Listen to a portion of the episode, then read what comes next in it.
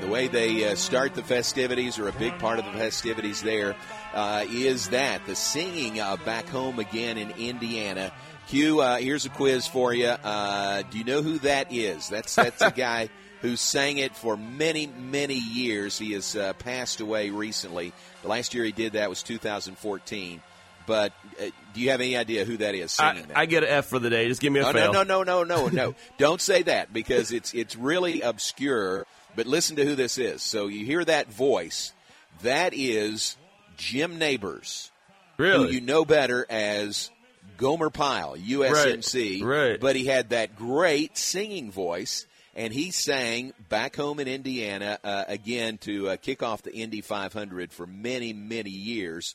And people who who uh, you know think of Gomer Pyle would never associate that character with a singing voice like that that Jim Nabors had. Exactly. That's why I was willing to just take the F. I'll take the fail. it was a stretch. No, it was a stretch. Wow. So, yeah. Well, uh, maybe a guy uh, with a similar singing voice. I don't know. Uh, joining us now from Indianapolis, our good friend Jeremy Beutel joins us. 2005 Baylor grad and working in radio in the Indianapolis market. Uh, Jeremy, good morning. Uh, what is it? 13 years at the station there. 13 years since I moved back from Waco, Texas. John, you've been in the car with me a few times. You probably have heard me sing, so I'll let you be the judge on that. you, so when Jim Nabors uh, stopped doing that, you weren't the first call to pick up after you know, him. so Is that Q, right? gets, Q takes the F on that trivia question. John, Uh-huh. do you know who has taken over the duties on that? Oh, I'll take an F. Uh, no, I don't. Who is it? It's the it's the uh, opera singer who does the Blackhawks games. Oh. Um, he's an Indiana University grad, uh, Jim Cornelison, and Nice. Very he took good. the mantle in 2018. Very nice. Very good. So, Q, I got an F on that. That's one, right. too. We, we all failed together. That's good info, uh, Jeremy. I appreciate that. Well, how are you, man? It's great to hear your voice and great to have you on with us today. You too. How are things in the uh, in the 254? Uh, good. Probably about like they are there. You know, we're all sheltered in and hoping for sports sometime soon. Yeah, for sure. What's it like uh, in, in Indianapolis? Uh, you know, Memorial Day weekend is such a big weekend, and really the eyes of the sporting world are on you know the Brickyard and Indy 500, but no race this year, at, at least this weekend. You know, the omnipresent mantra or joke in in you know late night TV these days is you know what day is it, what week is it, time is nothing, time is meaningless, and that's probably been overdone a little bit. But the truth of the matter is, it doesn't feel like we should even be at the end of May yet. Um, we've also had a pretty cold and rainy spring here, so we haven't had that typical nice weather yet, and so it. it I had to remind the staff here that hey, don't come into work on Monday um, because it, it's a holiday, but it, it really doesn't feel like it's here yet. And Yeah. you know, I, when I when I moved to Indianapolis in 1992, the Indy 500 is before the the CART split and all that, and the Indy 500 really was everything.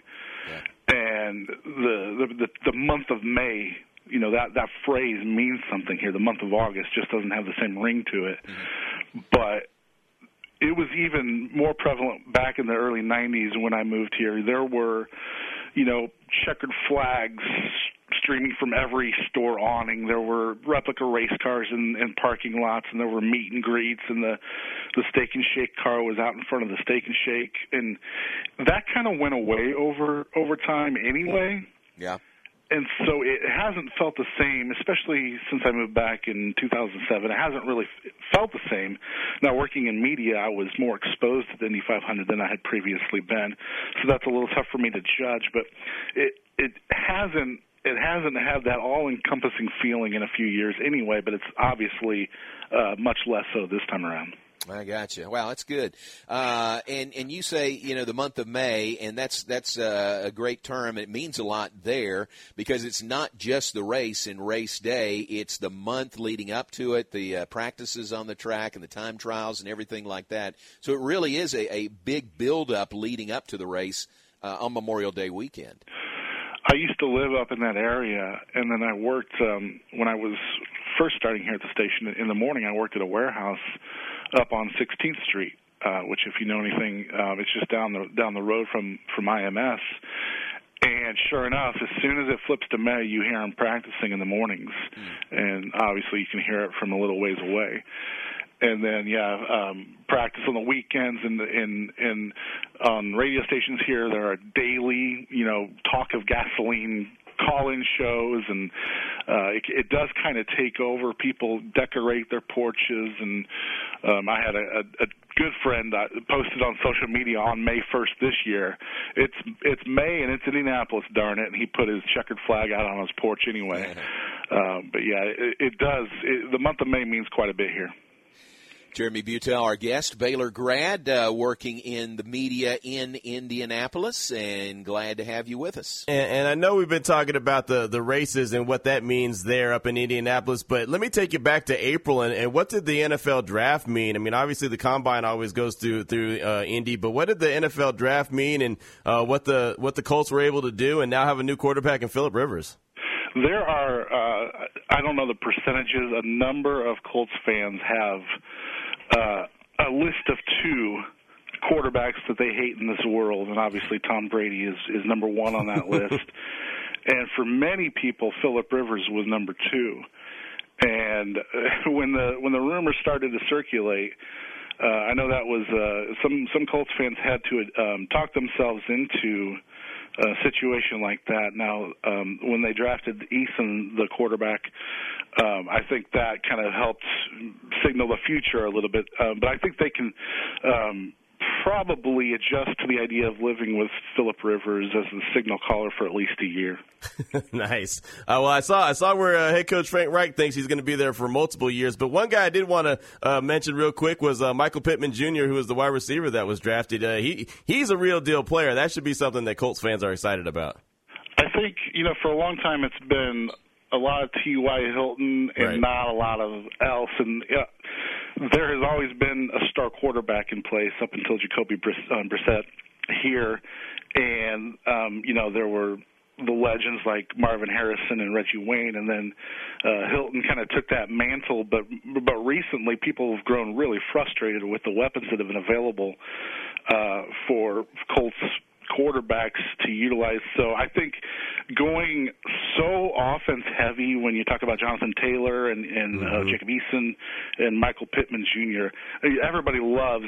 Uh, offensive players they've heard of when right, it comes right. to the NFL draft. Right. so I think that was a lot of fun.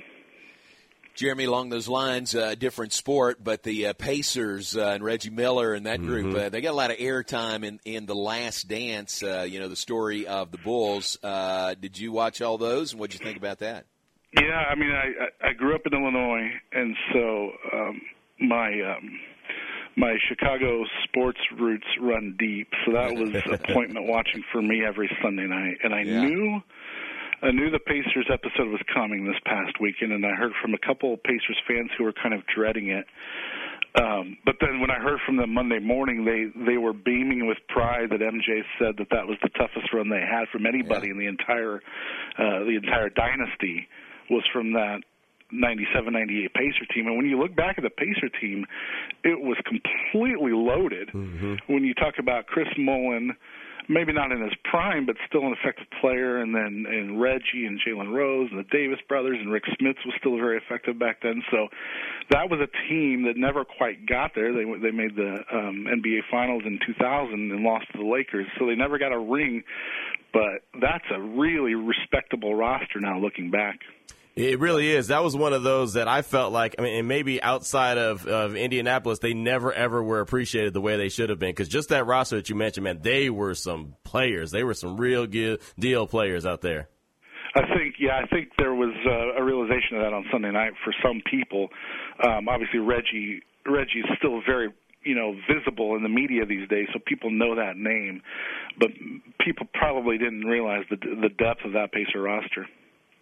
Yeah, it was impressive, and, and I read something about how impressive Reggie was in his interviews. You know, in that series, like he kind of he kind of stole the spotlight a little bit. You know, in the the clips they used of him. As a as a Bulls fan, I um people talk about MJ's push off of Bryon Russell, uh, yeah. but mm-hmm. the the Reggie push off of Mike to hit the game winner was oh. uh, that was highlighted in the Last Dance, and that was that had some of my Bulls fans friends crying. Jeremy Beutel with us from uh, from Indianapolis. Uh, what, what, do you think? Uh, do you think when it gets to August and the uh, 500 this year is scheduled for August 23rd, do you think there'll be the build up in the month of August? I mean, like you said, that's just different than it normally is. And then, how do you think it'll it'll play out once you get there uh, in late August for the race? I can't imagine it being the same if if things go as planned, the NFL will be the talk of the town by then. Um, and that's tough. Um, it's not a huge college football state, um, and we don't know if we'll have that. Uh, hopefully, we do. Sick 'em. But um, mm-hmm. if that's the case, that's that's another thing that's competing for for uh, for exposure. Um, who knows if the NBA finals are going on at that point? I don't know. Yeah. But yeah, I mean, I'm a sentimental guy. When when the calendar flips to May in the, you know that spring weather hits normally, you just you start to feel it. I'm uh I am the designated decorator of our front lobby here at the radio station, and I, nice. I'm in charge of putting the Indy 500 display up this year. And uh, I didn't do it this year. I, I don't think I will on August 1st. I'm just I, I can't imagine that I'll be feeling it that way. Tomorrow would have been Carb Day yeah. Uh, John, we're being deprived of REO Speedwagon and Styx in concert wow. on uh, on Carb Day at IMS. It's just uh, I think that was pushed back in August as well, but I, I just can't imagine it being the same. Yeah, I can't either because it fits in the calendar so well, and this is the spot, you know, this weekend for the race, and you push it to August, it just changes the dynamics of what else is going on that weekend and everything else. Um, but uh, but still a great event, and hopefully, you know, hopefully it uh, it goes off without a hitch. And and what are they saying, or do they know yet about fans uh, in attendance in August? I talked to one guy who who does a sports show locally here last week, and he said, "I can't imagine a scenario where we have people there." That's kind of a shame. Yeah. I don't know if this made national news or not, but Roger Penske bought the track uh, in November, and I mean that was that was obviously huge news locally. And he is pouring a ton of money and resources into upgrading the fan experience there. Hmm. Okay and they were in in on one hand you can say well they they've been granted more time to have that ready all these upgrades and improved restrooms and better parking and and huge um media screens um to me, I think it would have really transformed the experience because uh, I haven't been since 2016, but it was it's a little bit of a primitive experience, um, waking up and heading down there and spending the day there. Um, so they were on their way to to really, really ramping up the fan experience.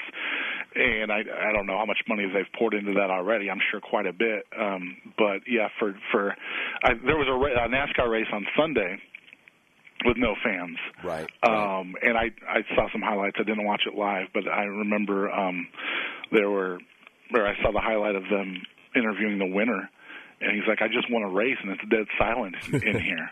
Yeah. And that's uh, man for a place that gets packed out like that here in Indianapolis. Uh, I, I'm having a hard time picturing it.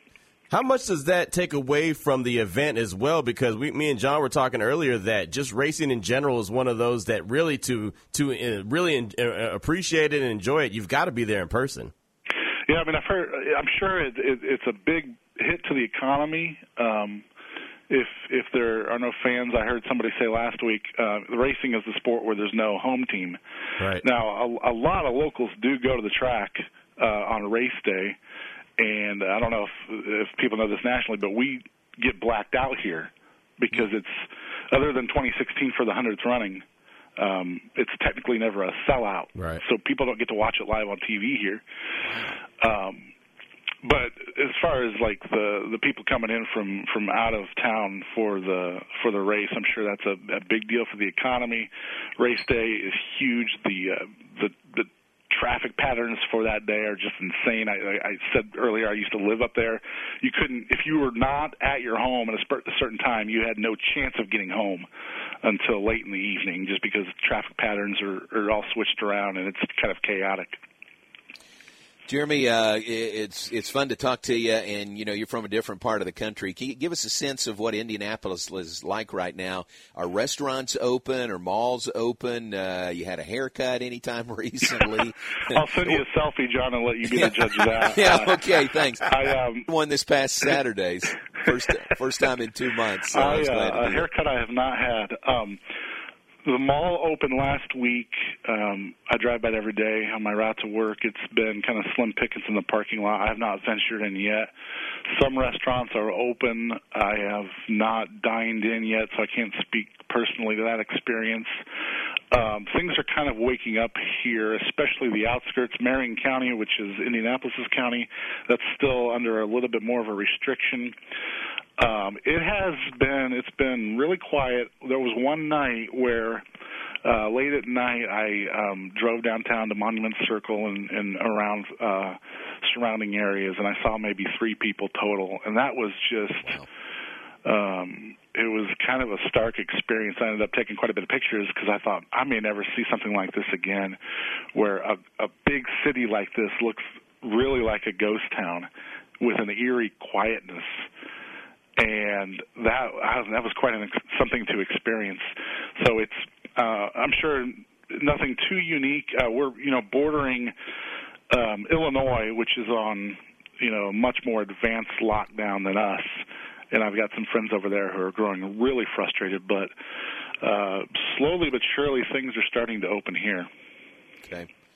Well, man, it's great to visit with you, and uh, thanks for your perspective from there. And enjoy the weekend, even though there's no Indy 500 coming up on Sunday. But great to visit with you, and thanks for your time this morning. If you need to scratch that itch, you can go to ims.com slash 500 at home. Oh. And uh, figure out the ways to still still celebrate the month of May from the comforts of your home. Oh, very nice. The old virtual way, huh? Very Thanks, good. John. Hey, Jeremy, great to visit with you. Thanks very much. I appreciate it. Sick